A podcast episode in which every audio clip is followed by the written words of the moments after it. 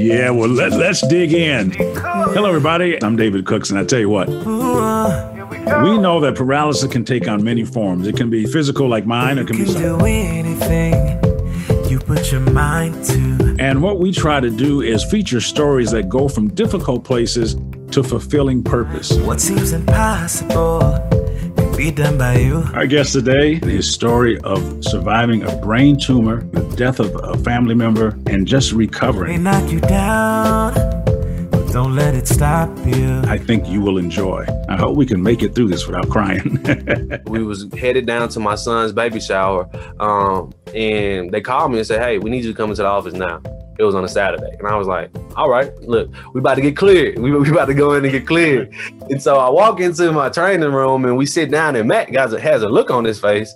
And i'm not really paying attention to it. I'm like hey man what's up? Talk to me. When can i get back to playing ball? And he was like well you need to start thinking about things outside of football. First time i ever heard that in my life. Won't be the last though.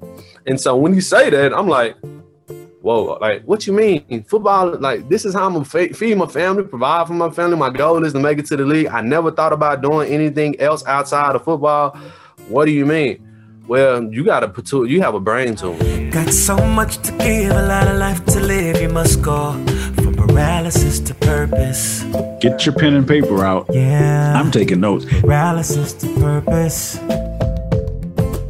Hello, everyone, and welcome to another episode of Paralysis to Purpose, the podcast. I'm your host, David Cooks. Please take a moment to subscribe to this podcast and share this podcast, like this podcast, and leave a review. I appreciate that. You know, I say this every time. I love what I do because I get to interview some of the world's most intriguing and inspiring people. Today is no exception. I hope we can make it through this without crying. Our guest today uh, is a former NFL player. He's a CEO of a couple of organizations. He's a father of three, and his story of surviving a brain tumor, surviving the death of, of, of a family member, and just recovering is something that I think you will enjoy. You know, in Paralysis to Purpose, we like to talk about the journey, and we talk about perspective, we talk about perseverance, and we talk about partnerships. And I'm sure today that you're going to hear some of that. I'd like to welcome to the podcast Shamike QL. He goes by Mike Moore. Mike, welcome to the podcast. Man, thank you, Mr. Cooks, for having me. It's such an honor and a pleasure to be on here and sharing my story and my testimony so that we can help change lives. That's what God takes us through. Um, we never know how God is going to use our lives. We say this small prayer every day: God, use me for your, use me for your will. And you have to really sit back and understand when you're asking God to use him for your for His will. You have to understand He's going to take you through things that's going to better you in the process of bettering others. We live to serve others, so I'm I'm excited to be here. One of the things that I say is that we don't get to necessarily choose our testimony, but we do get to choose how we respond to it. And if we if we respond properly, it will lead to serving others, and and others will benefit from the things that we've been through. So, Mike, uh, let's go back and talk about when you first fell in love with football and and the relationship that you had with your father as it relates to encouraging you to play football. Man, I have to tell you when um, it really started when I was in the womb. Um, my dad was playing football. He played football for Baylor, missed the NFL by a stint, and so he was still chasing that dream. And so many athletes do. Um, they didn't have arena football um, that I knew about back then. So he was doing semi-pro, um, played for a couple of teams, and was trying to really just still chase that dream um, after college. And so being able to be born during the time he was playing, I was immersed in. As you know, when your family member is playing football as the head of the household, it engulfs the whole family. That's the reason why I haven't went into coaching now, just because I didn't want my family to be engulfed in football and not have a life of their own. So um, starting at five years old, I started playing contact football. My dad didn't put me in flag football. He was like, hey, if you're gonna play football, you're gonna play contact.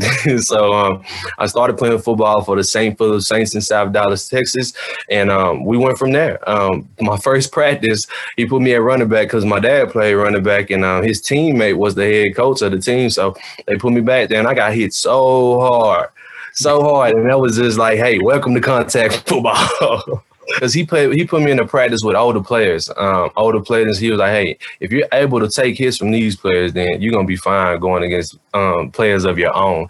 And so, being able to go through that and experience and be able to feel um, feel what I felt, it was like, "Hey, this ain't that bad. I could take that. You know, I think it's more so as um it's more so the fear, the shock um of it as you know, when we're parents, we tell our kids, hey, calm down, breathe, you fine. And that's what he was able to do for me. And so starting there, I loved it. Based on just our conversation so far, I'm assuming that education was very important to your family. Oh and yeah. What, what was the role that education played and, and why was it so important uh, to your mom and dad?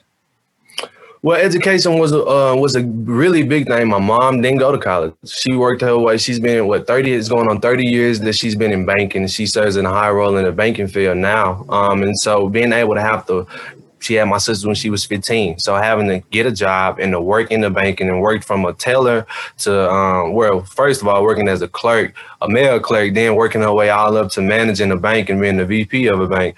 Um, she's been able to go through those ranks, and so she was like, "Son," she always taught us if you get an education, it's something that can never be taken away from you. My dad didn't graduate from college. He um he was what 12 hours short from having his degree, and so when you transition from the sport it was a hard it was a hard time for him finding that niche, finding that job because he didn't have a degree, and that's what led him to have his um to start his own company. So education was key. They always told us, hey, get your grades, do the right thing. And I'll be honest with you, I didn't really take education serious until I got into high school. And one of my teachers failed me on purpose because he seen that I had more potential, but I was just doing the bare minimum and she failed me one six weeks for a week. I had to miss a game, and that's when it really stood out to me, man. If I really don't dive in and take care of my grades and my performance, this football dream uh, it's only going to be a dream. It can never transform into a reality. So uh, I have to say, I really started taking my education seriously when at my sophomore year in high school when she failed me. You get to high school, you begin to have some great success. Uh, no. you, no, I just didn't start off having great success. I started playing as a freshman. Of course, you know you you excel on your freshman team. Um, went into the JV team, and but when she failed me that year, that teacher failed me that year. I got labeled as a problem kid that just here to play sports. So they looked at me and was like, "Hey, um, you're gonna be on JV in another year," and I was like, "What?" Like, and so I tell you, it's really what kicked in. What my parents taught me as a youngster is that you fight, you don't fold, you don't run.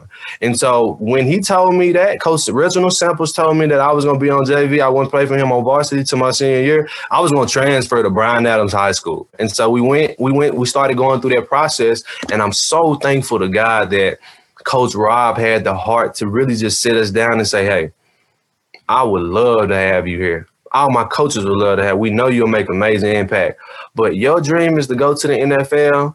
You'll have a better chance on going to the NFL from Skyline than coming over here. And I'm just gonna be transparent with you.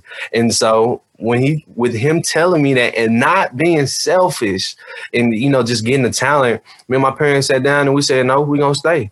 We're gonna stay and we're gonna fight. And it didn't always start all PT clean. I had to fight and work and um, do extra work to make sure that I knew exactly what I was doing. I was a student to the game. I studied my coaches. I spent extra hours with my coaches to learn my craft because I was an undersized TN. So I really had to put in that time and that focus and that effort to make sure that I'm I'm, I'm gonna come on top and I'm gonna be a, a great competitor for this Skyline team. One of the things that you mentioned um, and it's been an overriding thing with some of the people that we've talked to, um, is the importance of not just showing up, but showing up early and staying late. Um, but on a personal level, how is how how was that trans translated? I never wanted to be average in anything that I did. I always wanted to be a top tier candidate in whatever field. And so putting in that extra hour, putting in that extra two hours, studying and making myself, showing myself approved is what really got me there. So you, end up um, uh, at Kansas State. And so my parents always tell me, go with who wants you. You go with those who, who want to. Kansas State have been solid. They've been wanting you for the longest. You was the only linebacker that they offered that year. Go to Kansas State. And that's what we did. We signed a gray shirt, which I never knew, heard of a gray shirt. So what a gray shirt does is it puts you on scholarship, but your scholarship doesn't start to that winter time. So I went down in the summer to Manhattan, Kansas. Um, it was a hard summer. I tell you, I didn't want to be there.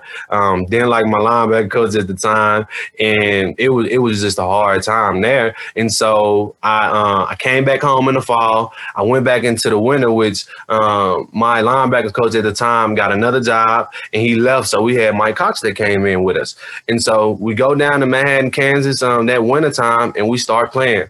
We uh, we work out. We start playing that fall. Um, start, start using me right away. I went to my f- freshman year, my sophomore year, and so we're coming up to my junior year now. Um, coming up to my junior year, um, we have we we fighting for a spot. We fighting for a starting spot as a linebacker. I don't. I no longer want to be a role player. I want to be a key player now. See, that's the difference. You got role players and you got a key player. And so I, I want I want to talk about your process a little bit because I mean you've mm-hmm. talked you, you you moved quickly here, but there's some things, some lessons to be learned. Yes, sir you you were pretty good in high school, uh, good enough to get these scholarships, and mm-hmm. now you get to K State, and you're two years in, and you are a special teams player. Man, that's you're, hard. You, you are not the man. You are not. You're you you are one of the guys on the team. What was that like for you psychologically? What did that do to your confidence level? You know, how did you respond to that? Because that's not a that is not an easy thing to have happen. Well, I even give you one even better, Mr. Cook. So I had to come home that fall when all my other teammates stayed in school. I had my partner uh, Anthony Wallace that went to Oregon, Franklin Shannon went to uh, OU, uh, and they were playing like they were playing on special teams, and I was sitting at home on the couch working out, not in school. And so that right there was hard because I'm like, how did we get here? Like we we could have went anywhere, but we were so stuck on the University of Minnesota. And my father had a conversation with me, and my mom he said, "Hey, it's not about how you begin; it's about how you finish." So you go out there and you work hard, you do your extra work. So when you go to school, you have a longer clock than your counterpart. So you got to understand your life is your own. You can't compare your life to this person and that person. You got to understand that God has a plan and a purpose for your life. And so going down to Manhattan, Kansas, we had Arthur Brown that just transferred from the University of Miami to Kansas State University. And so he was my big brother on the team. And I used to work out with AB. Um, we used to do everything together um, when we was at the complex. So I, I, I tailor my game. Like we said, when you around like-minded players that have the same goals and dreams and aspirations that are good, that challenges you to even pick up your game because we are compete competitors. And so he was playing linebacker. I'm playing special teams, working out together. We doing things, but it was hard being a man in high school and then going in to Manhattan, Kansas, which I didn't want to be at in the first place. Uh, that was a hard transition, but ultimate goal was to what? Make it to the NFL. So I will go through this to get to the get to the ultimate goal. Wow. So so in the midst of you, you had to do what you had to do mm-hmm. in order to in order to potentially get to do what it is that you wanted to do. Yes, sir. So let let's let's talk about that junior year because that's Ooh. when things begin to change for you, and sure. not just not just on the court or on the field rather, um, but these were real life changes. These are these are you know we all have certain things in our lives that we always will remember, and walk us through what was going on with you the beginning of your junior year. So um, going into my junior that summer, I started falling out of workouts. Uh, and that, and you don't do that when you play in college ball. You're not supposed to fall out of workouts because that means you're not taking care of your body. And so I knew I was taking care of my body. I started falling out of workouts, started having full body cramps. And so my coaches are looking at me as, oh, you just out partying. You're not really taking it seriously. You're supposed to be competing for a starting spot, but now you're playing around. We're not to give it to you. And so, um, after the first game, we had a first game, and um, I did well in the game. Had a great game. We was fighting for that um that starter position. So um, I was fighting for that position. After our first game, I started having back pain. Um, started having back pain, and when I got into college, I took a Toradol shot for those. I took a Toradol shot before every game starting my freshman year. Uh, a Toradol shot basically numbs the pain so that you don't feel nothing that you that you go through on the field. And so from my freshman year to my sophomore year, every game I took a Toradol shot. That junior year, we had to sign um sign a disclaimer and we didn't know what it was they was like hey they did some stuff sign this and so you can get the shot if you don't sign this you won't get the shot well I've been taking the shot my whole career, and I need to make sure that I'm not feeling pain because I'm in the trenches. I'm playing linebacker. These are big dudes. My body already hurting from practicing and training, man, whatever. So after the game, I started having back problem, um, back pains. The day, the next day, I urinated blood and not understanding what it was. Uh, I kept on playing. Why? Because it's a difference between pain and injury. I was always taught, and I'm fighting for a starting position, so I cannot sit out and worry about this because that's going to take me away from the game. This is my thought process doing the mindset. So um went went on a Tuesday and we had a hard practice. Coach Snyder practiced us hard. We had a hard practice. And so I got home. My girlfriend at the time, she was pregnant. Um, and so I was at home cooking dinner for my wife. Well, for my girlfriend, she's my wife now, but cooking dinner for my girlfriend. And um, I had to sit down. And she was like, babe, something wrong. Like, I ain't never seen you like this. You in so much pain um, I'm gonna call you. You know, you need to go to the hospital. Of course, me, man, I ain't going to the hospital. I'm all right. I'll just see my trainers in the morning. And she was like, no, like you need to go. So she called my parents. They was like, hey, nah, we think you need to go to the. Is Victoria calling us about you? You you probably need to go. So we called my trainers. My trainers like, man, just meet us down there at the hospital. We'll see what's going on. When I got to the hospital, my creatinine level was at a 3.5 when your creatinine levels gets to a level five, you start having major problems. Your kidneys start shutting down and things of that nature. So if I wouldn't have went to the hospital that night, God knows where my body, what would have happened to me. So immediately they admitted me into the hospital. Um, they started running tests, started giving me fluids, and started trying to figure out why did my body go through this. After a week being in the hospital, um, they got my creatinine level down, but my levels were still off. My testosterone level was at a 77 year old man. So I'm performing on the field with the body and the testosterone level as a 77 year old man. So I know how it feels to be 77 uh, years old in a sense and still competing, still playing, still still thriving on the field.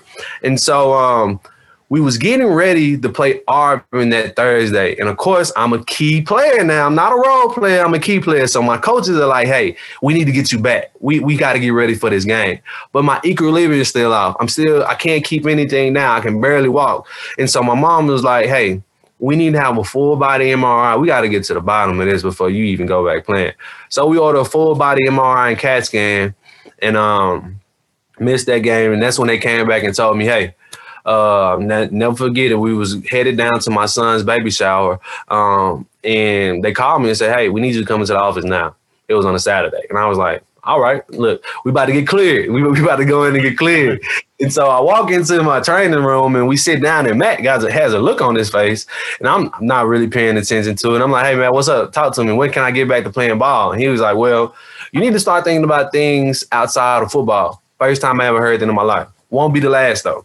And so when you say that, I'm like, whoa, like what you mean? Football, like this is how I'm gonna feed my family, provide for my family. My goal is to make it to the league. I never thought about doing anything else outside of football.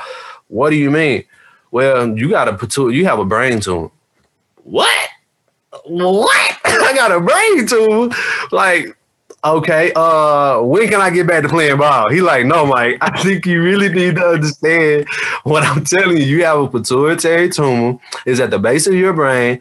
You cannot play football with a brain tumor. So my whole world is crushed. I'm, you know, you know what?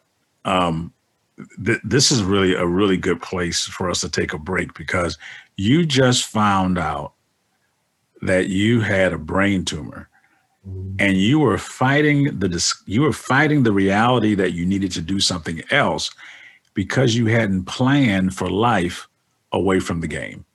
Yes, sir. So we're going to pick it up right from here when we come back.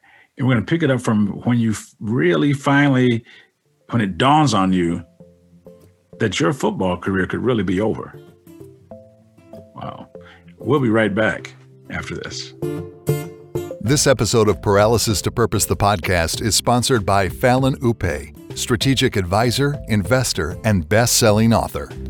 We hope you're enjoying Paralysis to Purpose, the podcast. Be sure to follow us on Facebook, Instagram, Twitter, and TikTok at Paralysis to Purpose for more updates. Also, check out David's website at davidcookspeaks.com to learn more about his mission and purchase his book, Getting Undressed from paralysis to purpose.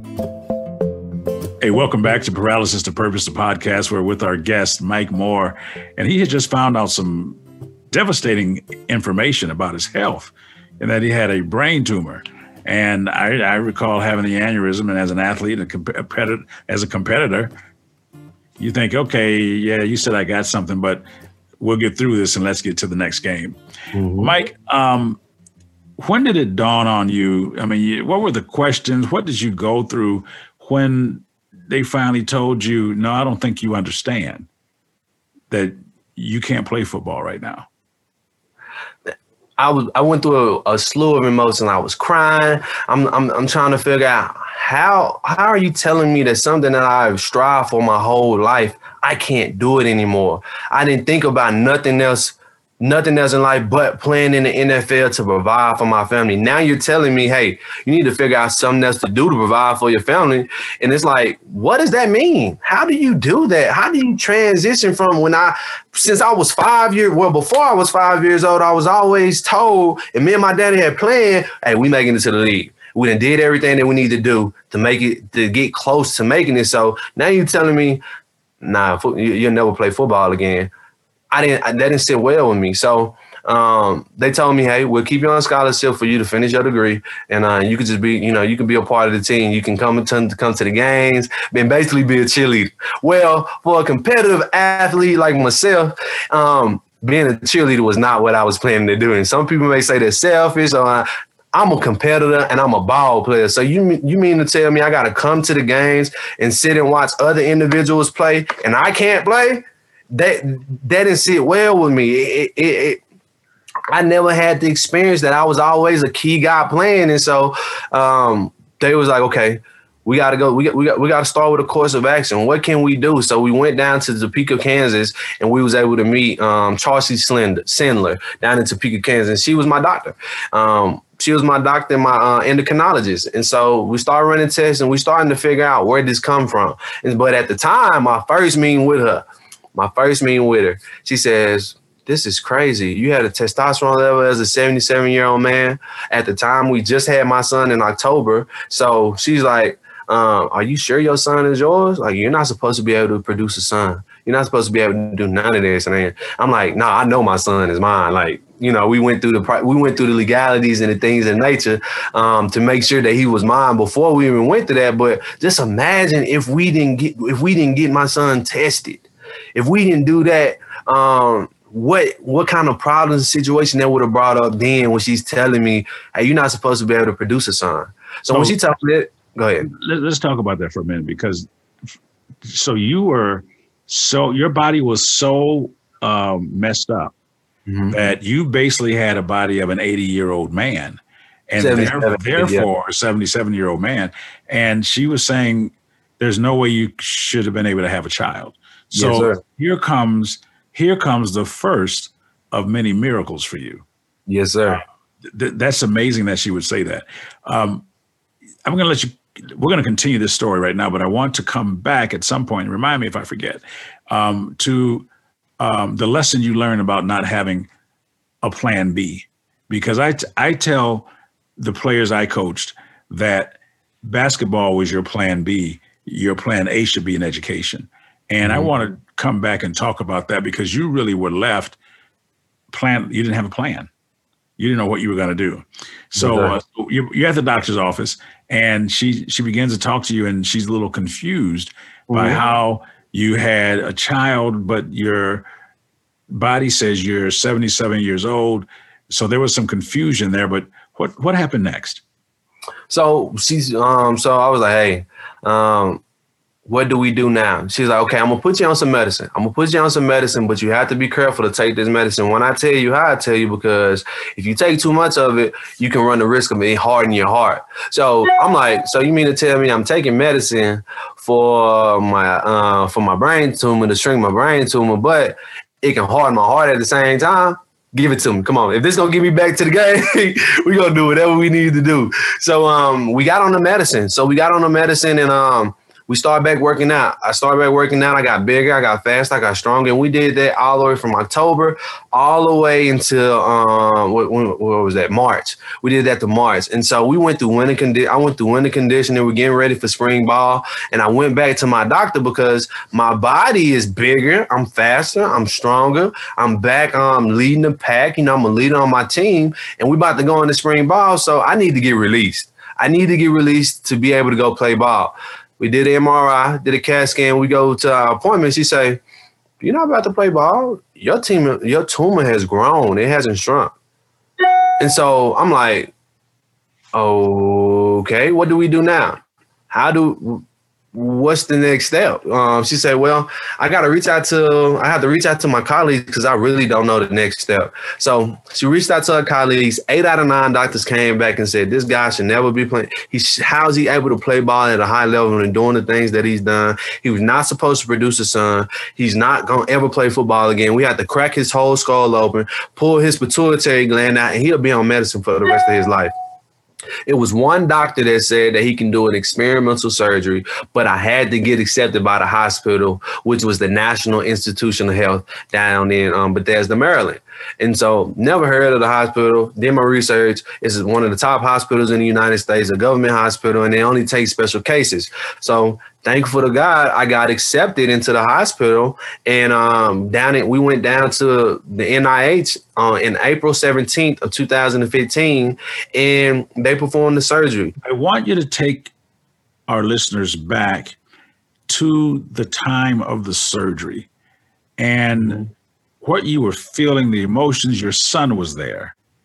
Well, going into surgery was very challenging. I'll definitely say that it was my first surgery I ever had. Um, really not knowing the severity of what what what is about to take place. Um, and my parents were there, I was able to, you know, look at my dad, and I'm, I'm just trying to figure out, okay, uh, I got to be strong for him because he's seeing his baby boy about to go through brain surgery. Um, my wife was there, my son was there, my mom was there, and so it was just like, I I have to be strong because I am going. To, I'm on the bed about to go into surgery, but it's hard because my baby boy is here. Landed, he fell asleep on my chest before we went into surgery, and when it was time for them to come get me, they had to take him off my chest, and he's crying. He's um wanting to be, you know, wanting to be on my chest, wanting to go with me, and so finally they calm him down and they take me out the room. They go get me prepped and get me ready for surgery, and then my family's able to come in, and um they're talking to me. They say, "Hey, we pray." We um we had no shadow of a doubt that the surgery was gonna go well, and um my son gave me a kiss, and the last thing I remember was him kissing me. I drove, I dozed off, dozed off to sleep. So that night after surgery, I'm in pain, and I'm just like, I just want to die. And I was like, man, like right now you're a burden. Like I felt like I was a burden to my family because my dad now he had to stop what he was doing to come down here to sit in the hospital with me, which I'm not understanding how this formed. So that's when that self can self condemnation started coming in. I started beating myself up. What did I do to get to this point? What? How did this happen? And so you go through those thoughts of suicide. And so uh, I I wanted to die, but then I thought about my son and I thought about my wife. I thought about what this would do to my father. What would this do to my mother? Um, they depended on me. You know, we done made it down here and had a successful surgery. Like, you got to fight. I had just gotten married um, back in December to my wife Victoria. She had my son October uh, October 16th of 2014. I graduated from Kansas State that December 2014 because I graduated in two years. So you actually graduated from college in two years, and you where your teacher was concerned about you sophomore year in high school and and failed you intentionally to wake you up. Clearly, mm-hmm. it worked. But how did you graduate in two years from K State and, and, playing football? I took advantage of the, uh, of the opportunity that was given to us. So when we was in school, we had the opportunity to take intersession classes. So what I did was I took um, I took what I used to take 14, 15 hours some. I have a 15 hour summer in, in, easily because I take two intersession classes and then during the summertime you have to take two classes. That's 12 hours right there. So I'm doing 12 hour summers. And the way that I did my intersession classes was I always did it, um, always did it in the wintertime because that was after the bowl game. You have a break. So I did it in the wintertime and I did it leading into the summertime. But I couldn't take advantage of the intersession classes going into August because we were in camp. And so I did that. Um, I would take 12 hour summers, 15 hour caseloads during the season, um, during the year, and that's easy because it's only four, what, three to four classes. I'm taking online classes, so those are easy. I can knock those out. So when my when we got there, we figured out that I had a brain tumor, and we was putting my schedule together. She was like, "Hold on, Mike, I, you about to graduate?" And I'm like, "Huh? I'm about to graduate." okay, let's go with it. And so uh, you were about to graduate. You had a tumor. You didn't even know about all that. No. And, were, and this is what's so interesting about your stories is that here's another thing that you you're just doing what you do, not understanding it all, and mm-hmm. you're gonna you're gonna graduate. What was your degree in? My degree was in family studies and human services with an emphasis on marriage counseling. I always was interested and fascinated with how what makes people do the things that they do. Why do they respond and react that way? And so I always been a family man, and my parents had went through a stint to where they was on the verge of getting a divorce. And so I had a key, I had a heart for marriage. I had a heart to try to help people stay together and what leads them to that. So that's why I had an emphasis on marriage counseling because I wanted to be a marriage counselor. And playing football, if you graduated in enough time, which I learn, then Kansas State can pay for your master's degree. That's less money that you have to come out your pocket. So I graduated that 2014. When I went to Kansas State to talk to them about entering the master's program for um, marriage counseling, Bill, my um, my counsel, my head counselor said, Mike, you can't do that. I said, why not? Well, the hours that in the hours and the time that you have to commit into that will take you away from football.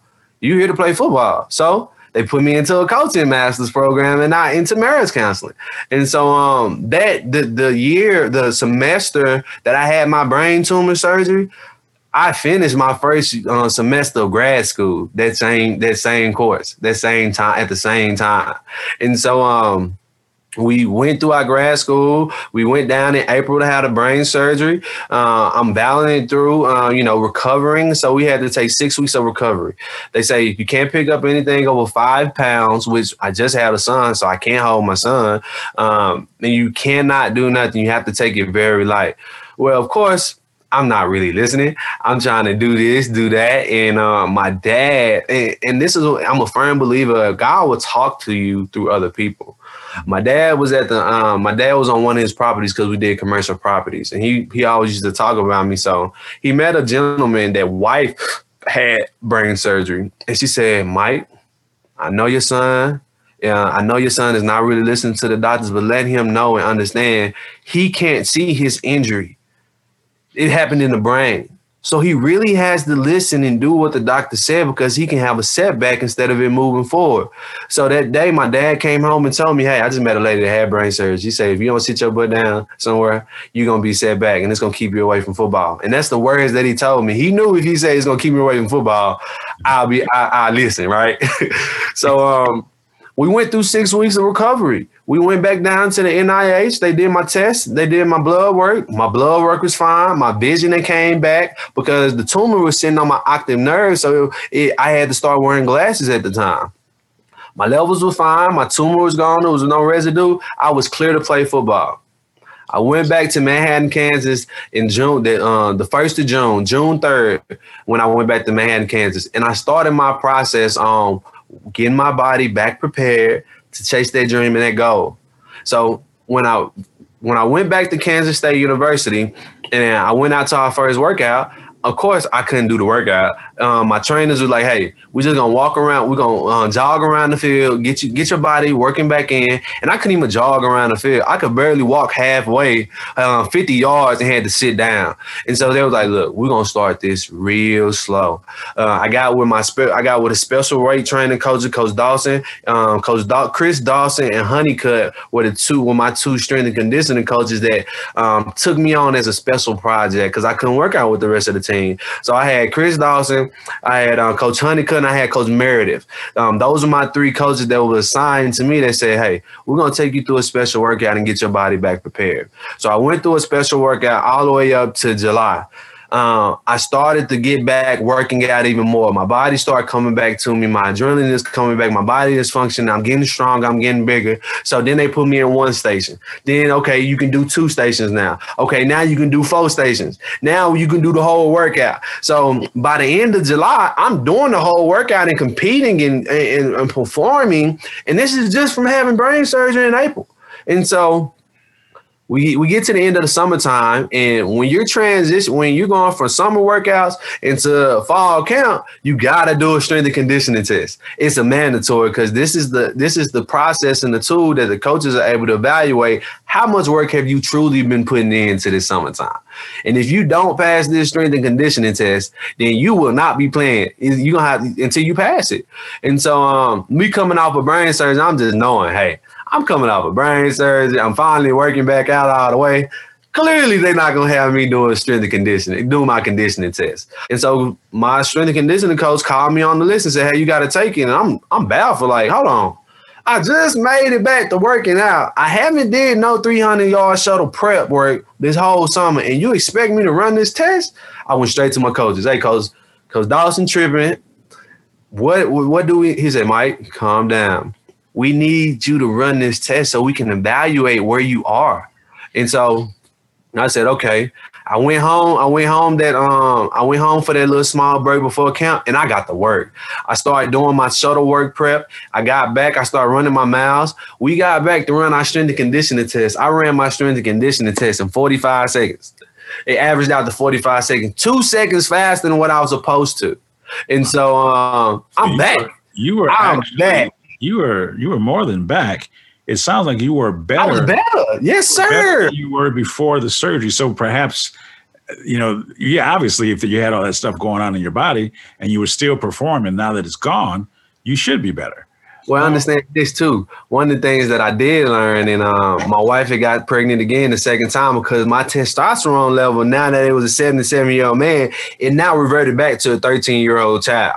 And so now my testosterone is picking up. So that's how my body was able to recover at a high rate and a high speed. Plus, when I first got back down to Manhattan, Kansas, Mindy Hoffman um, sat me down. She said, Mike, I know you've been through a lot, but for your body to heal up fat the fastest way that you wanted to, you have to be positive you have to have positive energy flowing into you. It's gonna be hard, even when you don't want want to be positive. Fake it, and when you fake it, that faking will turn into positivity. So make sure that you're always positive.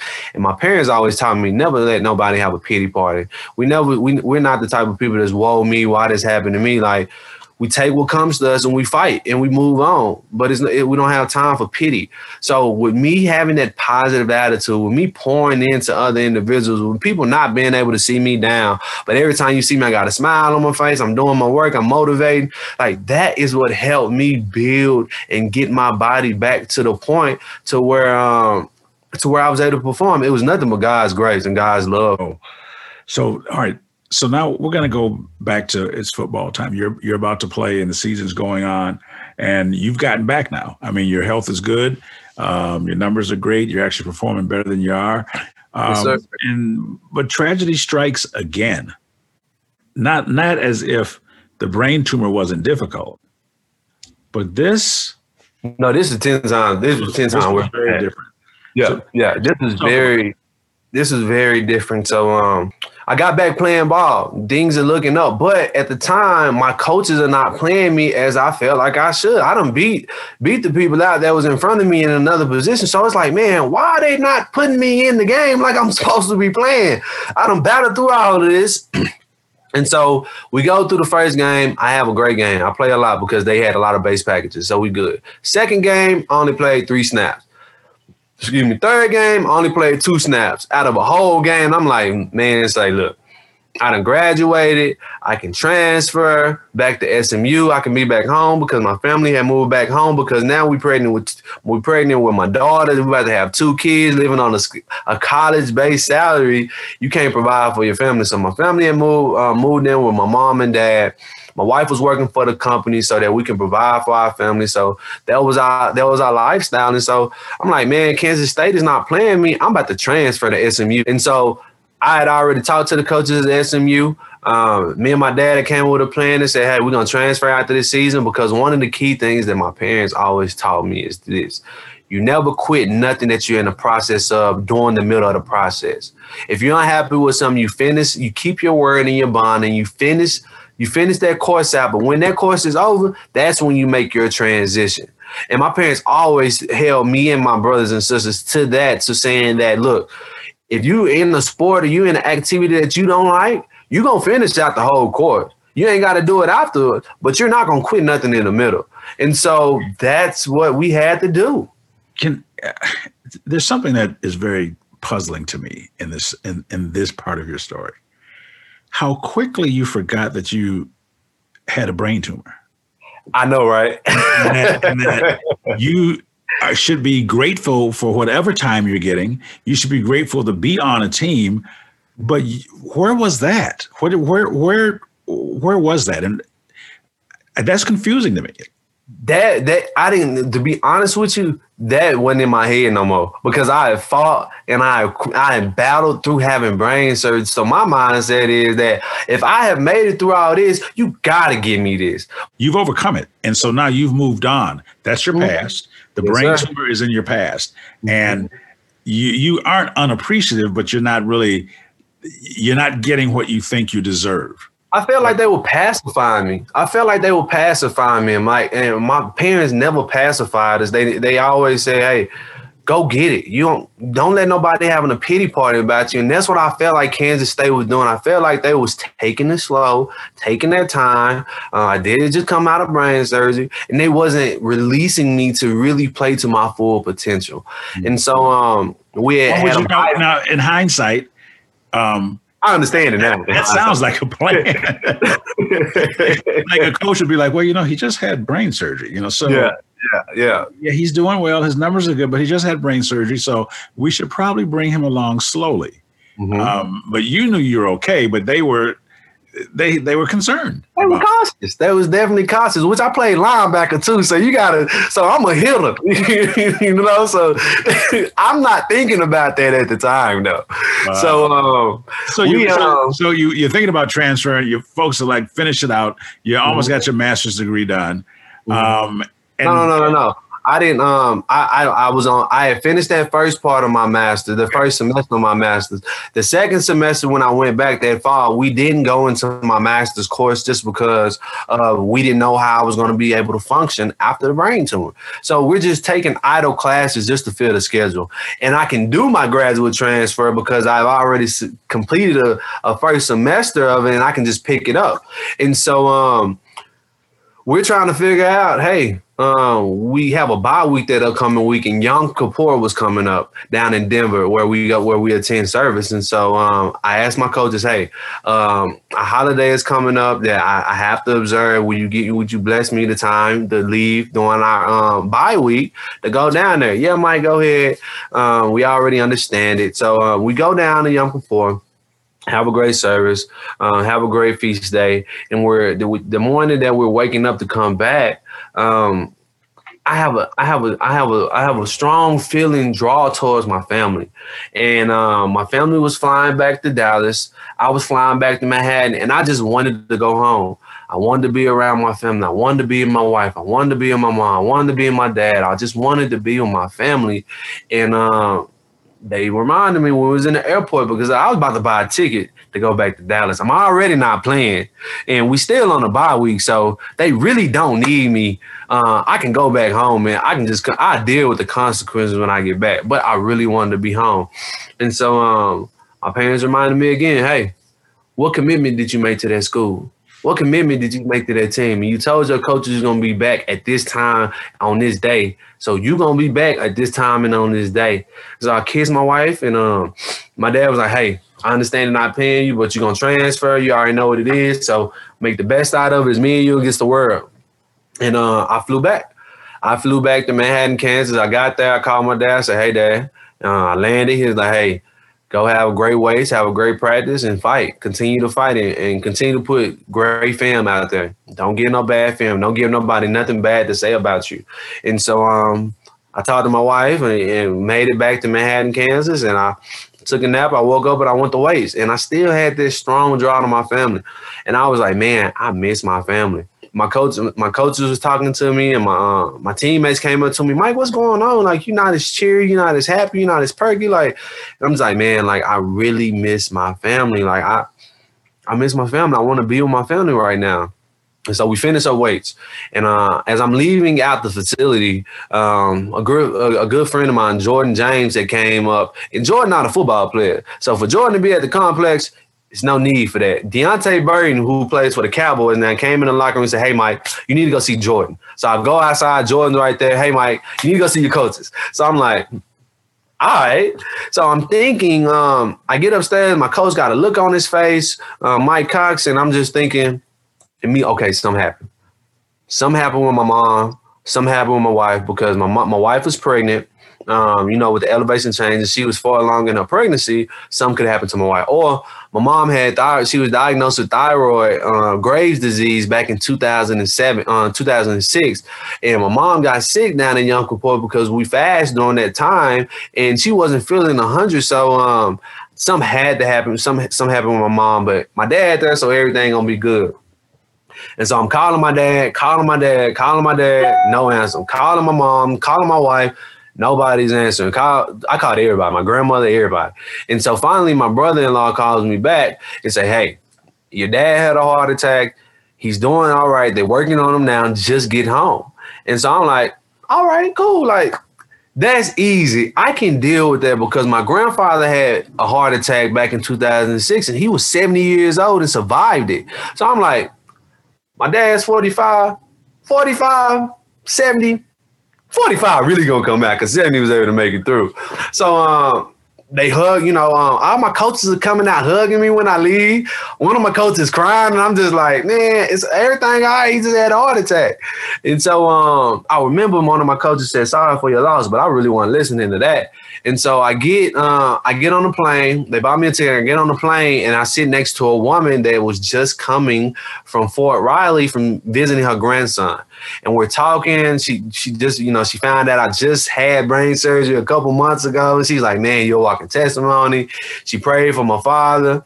And soon as I landed, soon as I landed, um, I started getting text messages and they started saying, "Man, I'm sorry for your loss. Your daddy was a real one. Like Mr. Mike was everything to us." And I'm sitting on the plane like, "What?" So I'm, I'm walking out the plane. I call my dad and I say, "Hey," I, mean, I call my, my wife and I'm saying, "Hey, babe, like." What's going on? People telling me my father died, and she's like, "What?" And she breaks down crying. Pass the phone to my mom. My mom was, and, and I'm crying at this time breaking down in the airport. My cousin's there to get me, and she's like, "Son, just tell me where you are. Don't don't turn off your phone after you get off the phone with me. Don't be reading those text messages. Tell me where you are." And so, um, finally, my cousin finds me. He picks me up and he puts me in his car, and he he we start talking. And he gets, uh, he, we start talking. We start talking, he calms me down. He calms me down He's like, man, we're going to see your dad right now. Like, don't worry about it. Start talking to me about football. Start talking to me about being married. Start talking to me about what what was it like to go through brain surgery. How was all that? Like, he really does a great job on taking me out of that feeling. And so, me thinking we headed to the hospital, but being so engulfed in the conversation, I'm not realizing that we're going home. And so we pull up on the street. I'm starting seeing familiar stuff around my neighborhood. I'm like, where are we going? And so we pull up to the house, and it's a slew of cars outside, and all my family members outside on the front, uh, in the front, waiting for me to pull up. And so uh, I pull up, and uh, my mom comes outside. Uh, I'm sorry, I'm, i can see it today. My mom, my mom comes outside, and she's like, "Hey, um, your father passed away. He had a heart attack. He didn't suffer. He didn't hit anybody he went in peace. And um, she tells me that, and I'm like, what? I just talked to him and he told me it's me and him against the world. He's gonna always be here.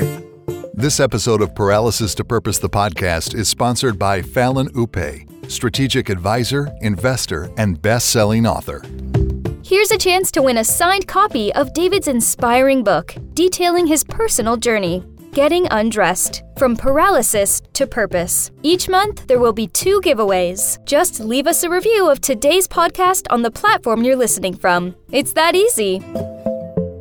The next day, um, they asked me, "Do I want to go see my father?" Of course, all the families come to the house. They're trying to cook. They're trying to do everything they need to do. And they say, "You want to go see your dad?" I'm like, "Yeah, heck yeah, I want to go see my daddy."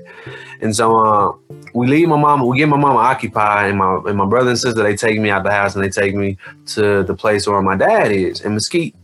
But the thing about it is, I have driven by this building countless of times. Matter of fact, the building was right next door to where I used to have to go get blood from before I had my brain surgery. So, never knowing what this building is, we pull up in front of this building and my mom called. You bet not take him inside Mm-hmm. without me being there. So I wait for her to get there.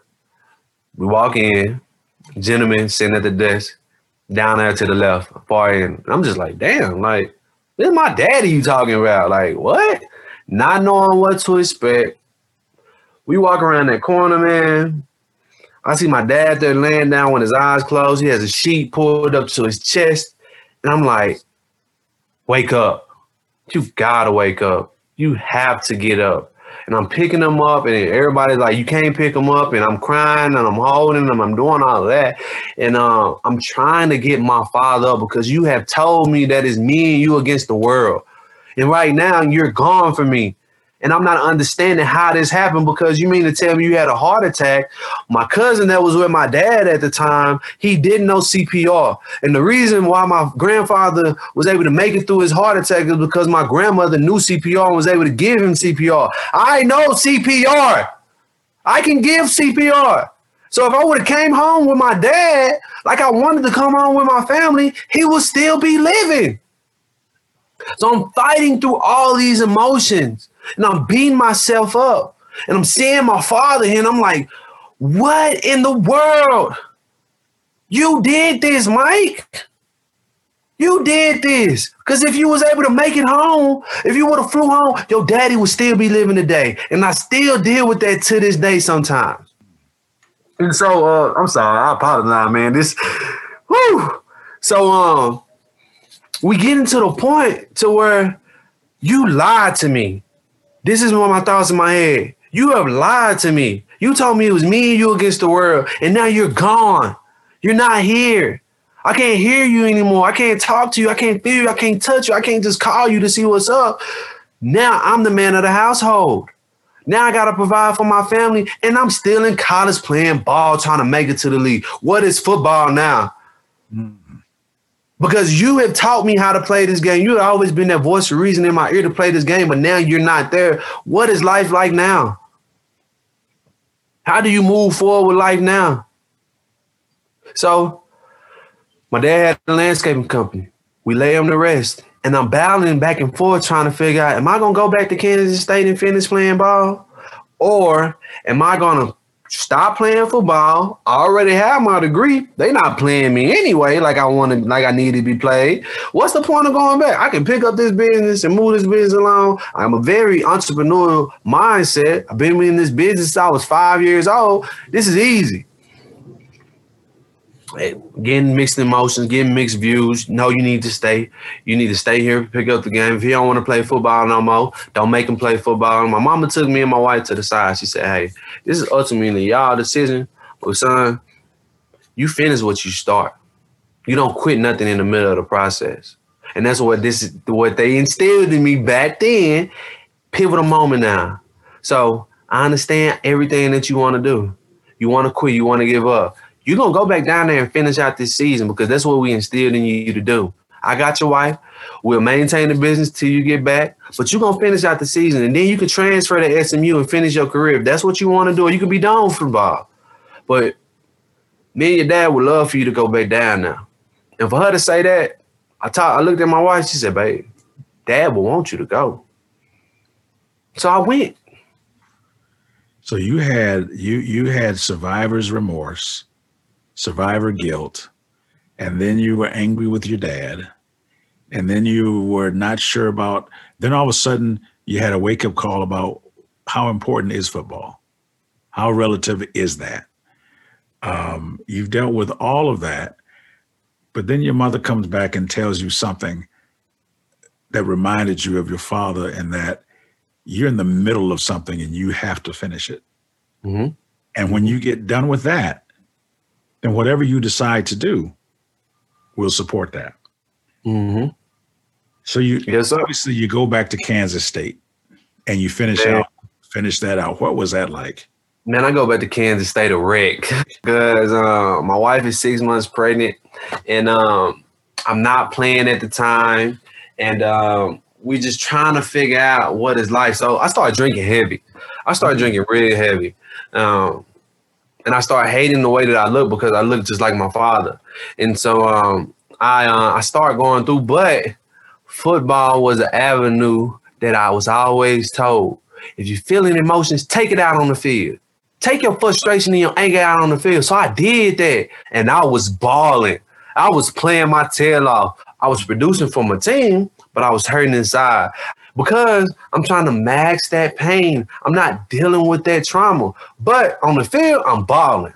When did you finally get to the point where you were able to get away from the drinking and deal with the trauma that you had had to deal with?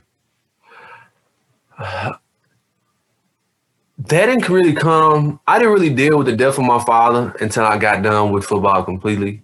Uh, I slowed down on my drinking just because it was come, becoming a financial barrier, and uh, I had two kids now and a wife, and I was still in college.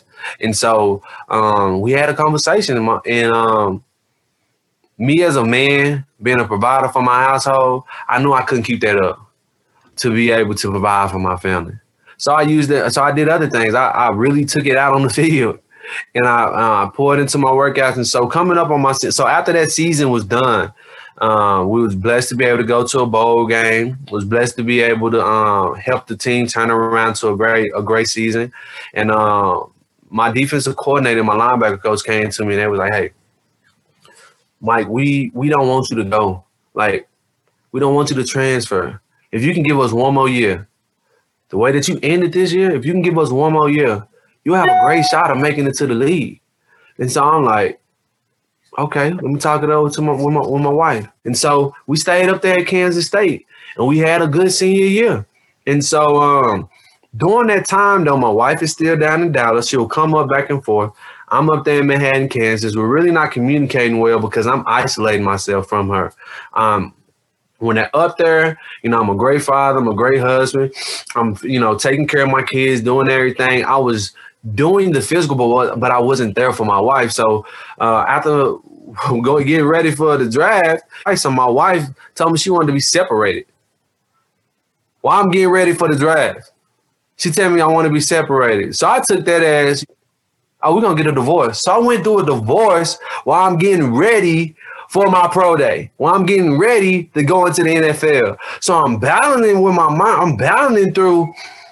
I'm getting divorced from my family, and I still got to make it here. My father is not here to deal with me, so I'm really putting everything I have into football. I'm taking all my frustrations out into football. My divorce was finalized three days before the draft, and so we go into the draft process. I'm getting calls on draft day not getting my name called though. They telling me, hey, you on our board, we're gonna do this, we're gonna do that. Just stay ready. Draft is over. Phone start ringing automatically. My agent called me and said, Hey, you got four teams that want you. Where you want to go? So we go through that process of trying to figure out what would be the best situation and the avenue to go in. So at the time, the Chargers had a better fit of me making the team at linebacker than these other teams. And so, hey, let's go with the Chargers.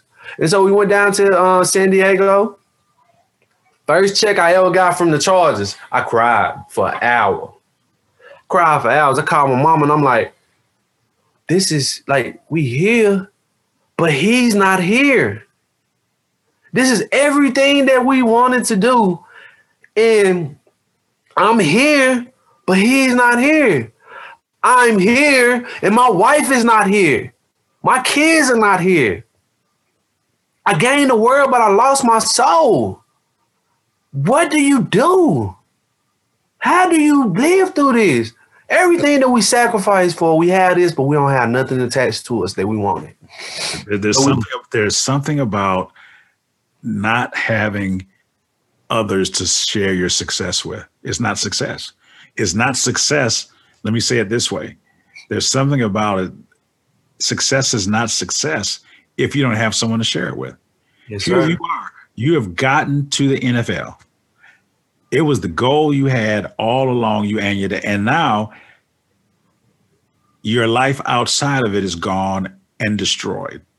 hmm Upheaval. hmm How did you? Because you're married now. I'm Uh, divorced now.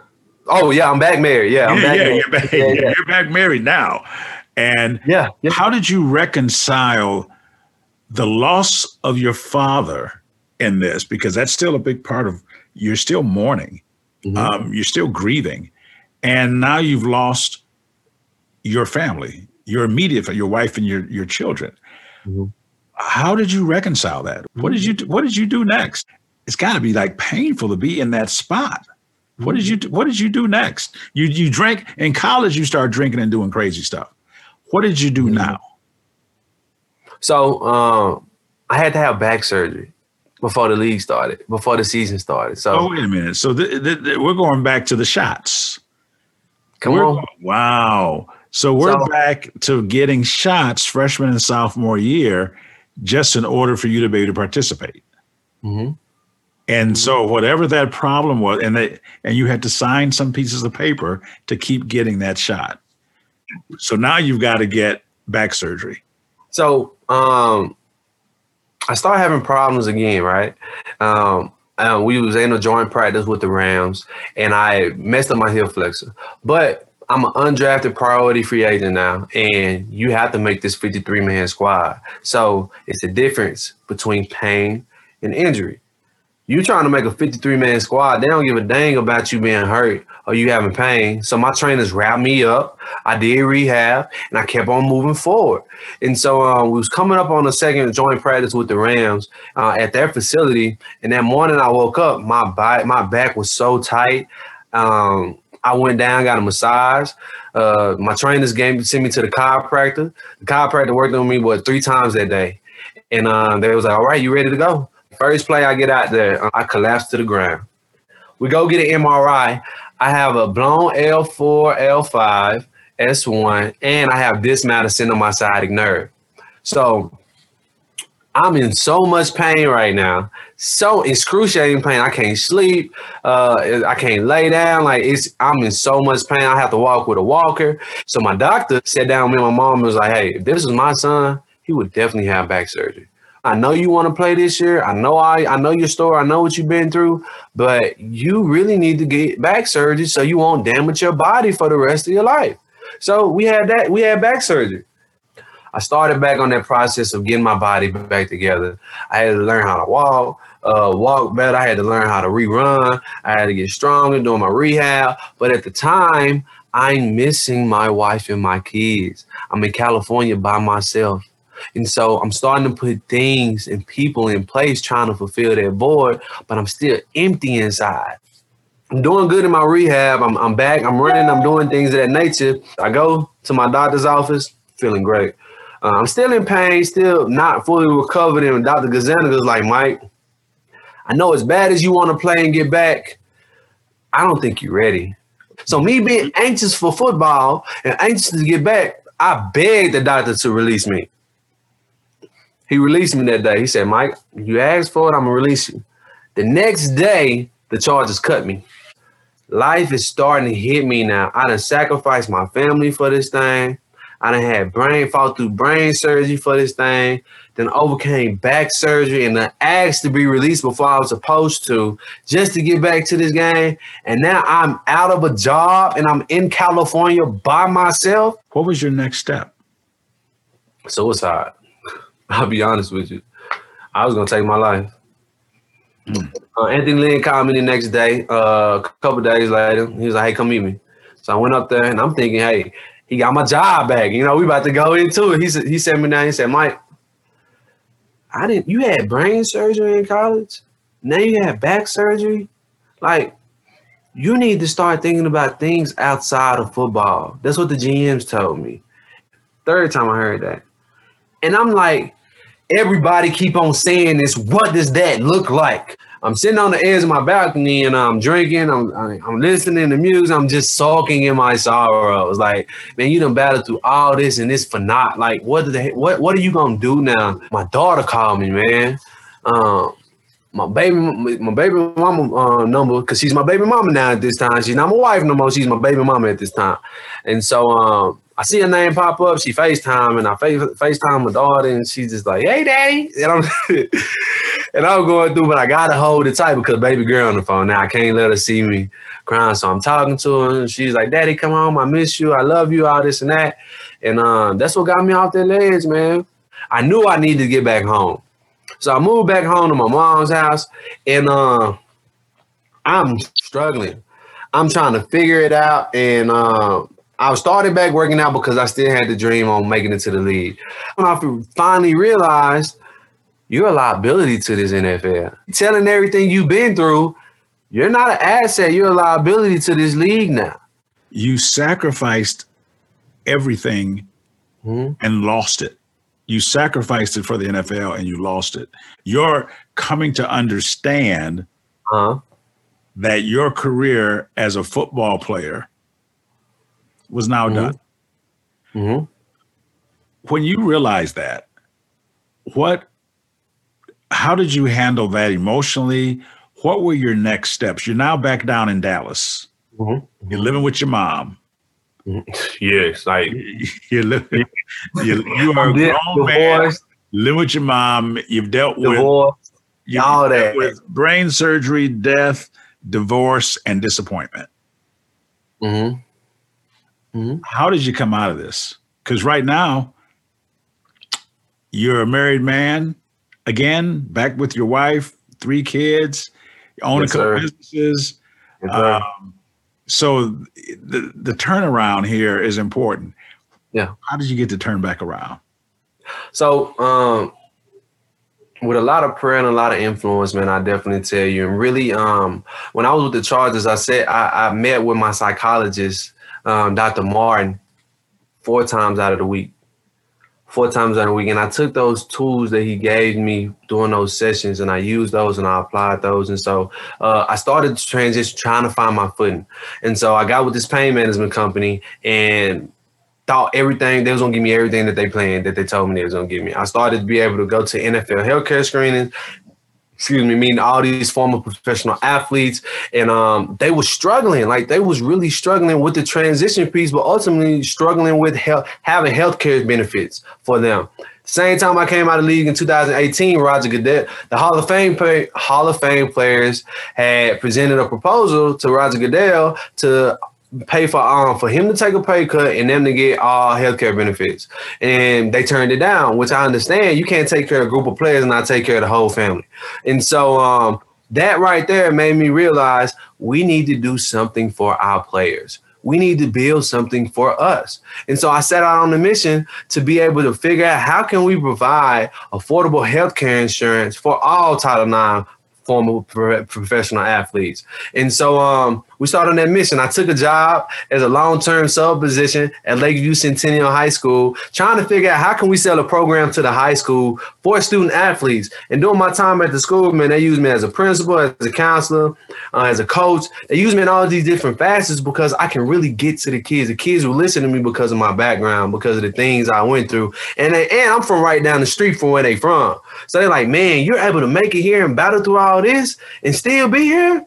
The um, it's interesting that I don't think people put together that when you leave the NFL, um, you're you're you're on your own to get your insurance and everything else. It's not yes, like sir. it's not like it carries forward or carries over.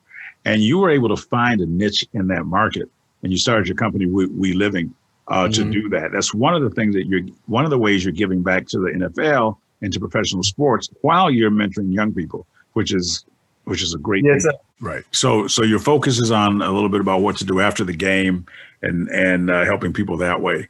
Um, I want to get one last story out of you, uh, and then we'll look to close. How did you and your wife reconcile?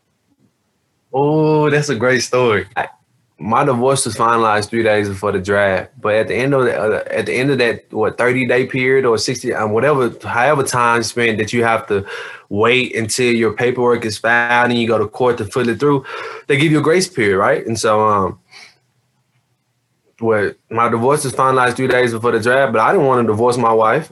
I I, I um went through my workouts, I went through all of that. And so we had got to a point to where we didn't want to like we didn't want to be divorced, but I had already been at that final stage where we at. And so um well we had a disagreement or something. It was just like, man, see, this is why this is exactly why I'm getting like we getting a divorce. And so we went through with it. And so um, during that time, we always had a love for each other. We always have a reverence for each other. So that's why we was always fighting, bickering, and doing all that extra stuff that was uncalled for during the process because we were both hurting. And so um, when I came back home, I was uh we had tried to get back together, but at the time, me as a man, I was still battling through suicide, still battling through depression, still bitter from the NFL for letting me go. Um, and I done battled through all this, still dealing with that. And so, um, and still trying to find a job, like still trying to be able to provide for my family. And so still battling through with that, me and her getting into it about all that kind of stuff. So it was just like, man, forget it. Like we just not meant for each other. And so um, it was it was nothing but God that got us to the point to where it was like, um, I had been in a couple different relationships, and I had always came to the conclusion that I'm settling. Like I'm truly settling. This is not where I want to be. Like you are not my wife. You're not, you know, you're not the mother of my kids. Having to drop my kids off every time, uh, every day, and not being there with them at night, covering them, protecting them. All my wife, um, and being in the house with somebody else, covering them and protecting them. It was just like this is not what I'm supposed to be doing. And I met so many older men that pride was in the way to where they just settled in life instead of going back and apologizing for what they did and fixing their wrongdoing because in a divorce, it's both parts. And so being able to really understand and knowing that, hey, you never settled in your life, so why settle now in a relationship? I made the decision to come home I made a decision to start that process, and it wasn't always easy. It was, uh, hey, let's do this, let's do that, and just gradually, by the grace of God, that um, we was able to reconcile, and we got married December twentieth of two thousand and twenty. Well, that that's fantastic. You said a number of things there, and, and I hope our listeners were able to catch a lot of what we said, what you said today, and that you battled depression and you you battled disappointment and you you had um, some self-reflecting that you had to do in a lot of areas. So you really dealt with things. You did get professional help. And i think that sometimes people think you know going to a psychiatrist or seeing someone you know means that you're weak and that's not what it means at all. And so you you took those steps and then the final thing with your wife you you knew that you were settling. Mm-hmm. and that's a powerful statement that that you decided you weren't just going to settle because this wasn't the best. Mm-hmm. What was the best was the mother of your children and to get mm-hmm. that relationship back.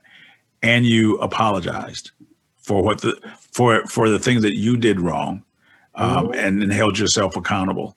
And um, I think that's I think that's fabulous. I mean, through through all the ups and downs and all the craziness, um, you've recovered what was lost um, with your family. And I think that's really an important message. How are you dealing with the loss of your father now? You've gotten your family situation mm-hmm. back together and you're working on that. Um, how are you dealing, still dealing with the loss of your dad?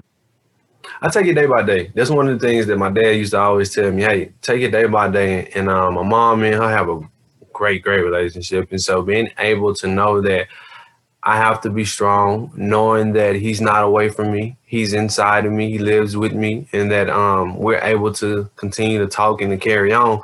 He's absent in the physical, but he's still he's still here in the spiritual. Is it comfortable? No, it's not comfortable. Do I wish I can call him and talk to him? Yes, but understand that hey, if I sit here and talk about my daddy being gone, ain't nothing in life gonna be done. But I can make him proud. Do you think your dad is proud of you now? I mean, are, are you? Uh, what's that like? It's everything. We focus on in our podcast on three things: um, perspective, perseverance, and um, partnerships. I'm going to ask you um, each of those things. What comes to mind when you hear the word perspective? Perspective is how how individual sees things, and it's not up for me to change your perspective on life. It's up for me to be able to accept your perspective, let you know where I'm coming from, and you accept my perspective, and see how we can work together. Because during my divorce, my wife had a different perspective on how things went down. I had a different perspective on how things went down. She felt like I left her. I felt like she left me and abandoned me at the same at, at the most important time in my career. And so being able to understand each other's perspective and not beat each other up about why you thought that way. No, and being able to respect an individual's perspective, now we're able to move forward in a positive light. Okay. Uh, perseverance. Um, I tell you, I tell you, what stands out to me when I hear perseverance, it brings back. I've been a fighter all my life, and the only time that I folded was on my divorce. When I went through a divorce, I didn't, I didn't fight. I folded, and that almost killed me. So when I hear about perseverance, it's a must that you persevere because you owe it not only to yourself, but you owe it to the loved ones and the people that's counting on you. You can't be selfish. You have to be selfless. Mm. Partnerships. When I hear the word partnerships, you have to be careful on who you partner with. Partnerships are great. You can't do these things alone. We're not built on this earth to do things alone. You're able to. You're built to be able to collaborate and move forward with people. How do they get? What's the best way to get a hold of you? Uh, they can reach out to me on my Instagram page. He's also on LinkedIn. So if you yes, sir, LinkedIn. you can check him on LinkedIn. So so my number is 214-926-0027. That number again is 214-926-0027. Mike, you know, uh, it's, it's been a pleasure to have you today on our podcast, Paralysis to Purpose. And uh, until I'm back next time with our next guest, this is David Cooks reminding you that your ability to endure is always greater than your willingness to endure. You can do anything you put your mind to. Thanks for tuning in to Paralysis to Purpose. Don't forget to follow us on social media at Paralysis to Purpose on Facebook, Instagram, Twitter, and TikTok.